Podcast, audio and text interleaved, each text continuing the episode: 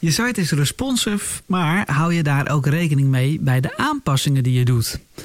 Een responsive misser is zo gemaakt, dus we gaan vandaag werken aan je responsive website.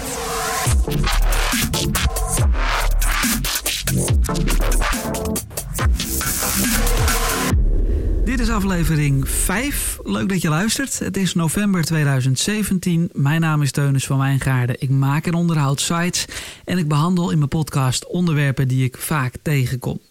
Responsive missers dit keer. Um, ja, wat kun je fout doen als je een responsive of een mobile first site hebt en je gaat die onderhouden, je gaat inhoud plaatsen?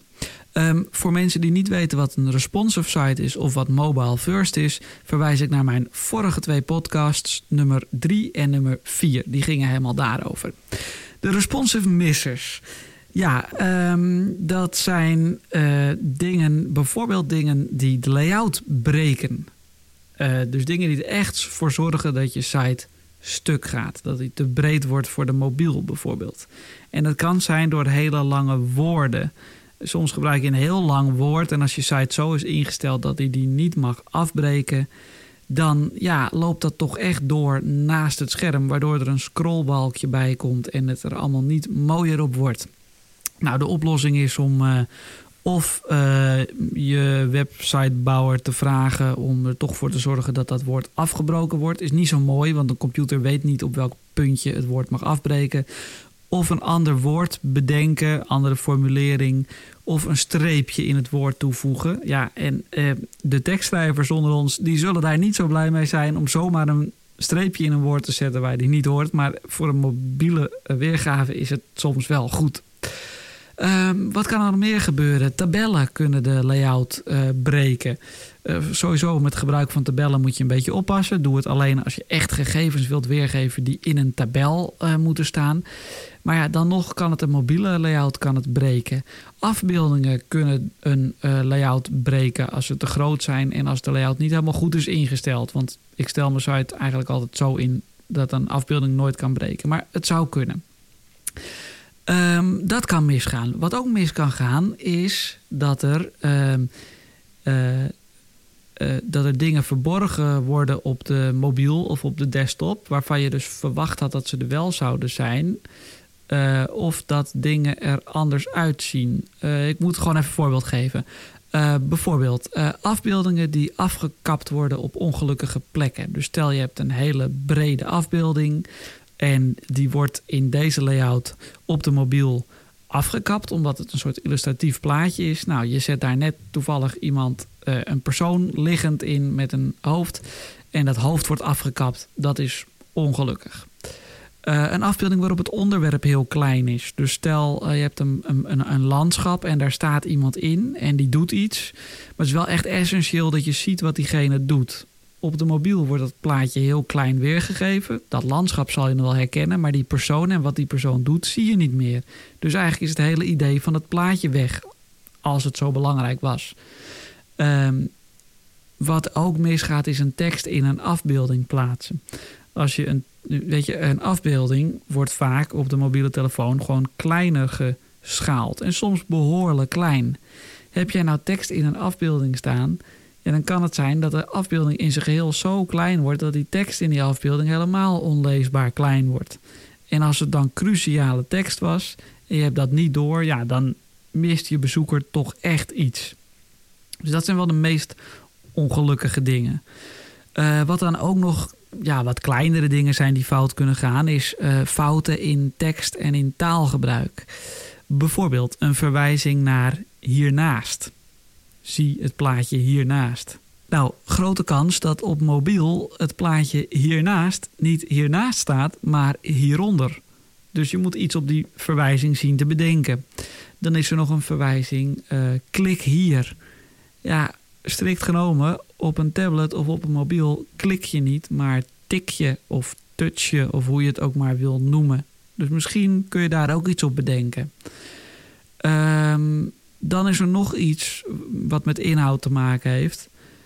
Um, je kunt ook links maken naar andere sites die niet responsive zijn. Ja, en dan kan je natuurlijk denken dat is niet mijn verantwoordelijkheid. Maar ehm, ja, de ervaring als geheel, zeg maar, wordt er niet beter op. Dus je moet je wel afvragen: wil jij linken naar iemand die niet responsive is? Uh, dan kun je nog een misser maken qua um, ja, dat je er rekening mee moet houden dat mensen een, misschien een slechte verbinding hebben. Dus als jij grote afbeeldingen gebruikt van 1 MB of misschien zelfs al een half MB, uh, ja, dan is dat, kost dat gewoon te veel van de databundel van de gebruiker. Um, dus je wilt niet te grote bestanden aanbieden. Sowieso, je site moet niet te zwaar zijn. Um, maar goed, daar heeft je webdesigner al voor gezorgd dat je site niet te zwaar is. Maar als jij dan zelf afbeeldingen gaat plaatsen, zorg dan dat die niet te zwaar zijn.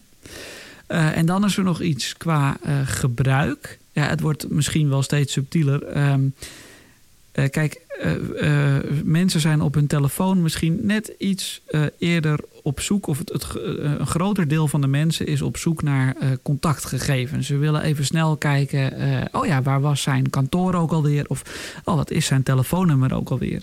Verstop die gegevens dus niet te ver. Ja, simpelweg omdat mensen het dan niet kunnen vinden. Dat zijn zo wat dingen. Ik, ik soms er nog even op. Want je hebt dus dingen die de layout breken. Dat zijn de ergste dingen. Lange woorden, tabellen, uh, gigantische afbeeldingen. Uh, je hebt dingen die er anders uitzien op mobiel dan wat jij denkt dat ze eruit zien. Dus bijvoorbeeld um, afbeeldingen die afgekapt worden, afbeeldingen waarop het onderwerp heel klein is of tekst in afbeeldingen. Er zijn dingen in tekst die misschien niet meer kloppen. Dus als je verwijst naar een afbeelding hiernaast, of als je zegt klik hier. Um, of wat ook qua inhoud vervelend is, is als jij een link plaatst naar een niet-responsive website. Dan is er nog iets qua verbinding. Uh, gebruik geen grote bestanden, want mensen kunnen wel eens op een mobiele verbinding zitten. En dan is er nog iets qua gebruik. Uh, je mag verwachten dat op de mobiel mensen op zoek zijn naar contactgegevens, verstop die niet te ver. Um, eigenlijk is het belangrijkst dat op het moment dat je je site onderhoudt, dat je in je hoofd houdt: oh ja, ik zie het nu op een desktop, want waarschijnlijk ben je het aan het bewerken op een desktop, maar het zou goed kunnen dat mijn bezoeker het op mobiel ziet.